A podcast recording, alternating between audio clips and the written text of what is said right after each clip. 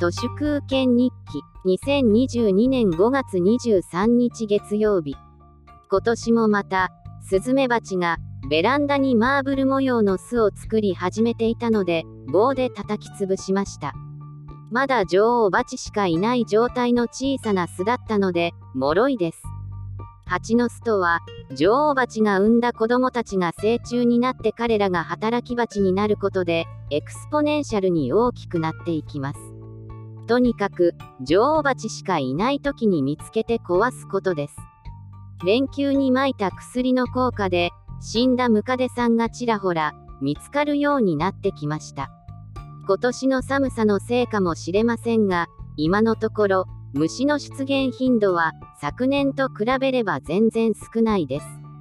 田舎に住むようになって、得体の知れないダニのようなものに刺されると、しんどいので、夏でも長袖、長ズボンになりました。ネットで調べて、傾向と対策をしっかり踏むことで、害虫被害はかなり防ぐことができます。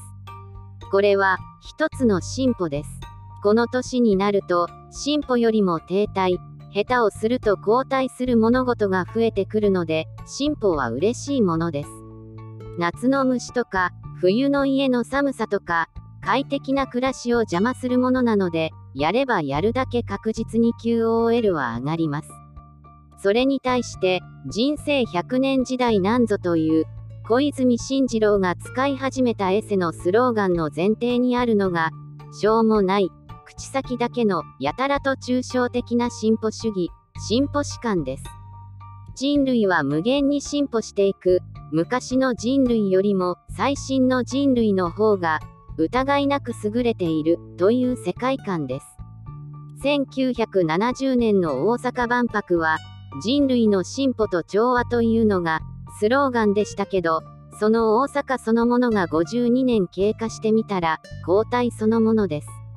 カジノ誘致に目のくらんだ SZKGM の目論みは外れて、もはやカジノというマネーロンダリングのシステムそのものが歴史的な役割を終えつつあります。ギャンブルは急速にオンライン化しているし、マネーロンダリングの必要もなくなりつつあります。岡本太郎の太陽の塔って人類の進歩と調和なんてあるわけねえだろっていう気持ちで作られたものです。今、そんな反抗的なアーティストは、どれだけ逆立ちしても起用されないと思います。何せ、東京オリンピックの記録映画の監督が、川瀬直美ですから、次の大阪万博なんぞも、アーティスト風情の主戦度しか、業務委託されないでしょう。岡本太郎の予言の通り、人類には進歩も調和もクソもないことが、世界的に証明されつつあります。万博やオリンピックという不気味な進歩主義をそろそろ終わりにした方が良いのではないでしょうか。大阪に残っているのは汚染された埋め立て地と江戸末期のコレラ大流行で梅田に大量に埋められた無名の人骨だけかもしれません。大阪は日本の抗体指標です。あと10年すると日本全国が大阪化します。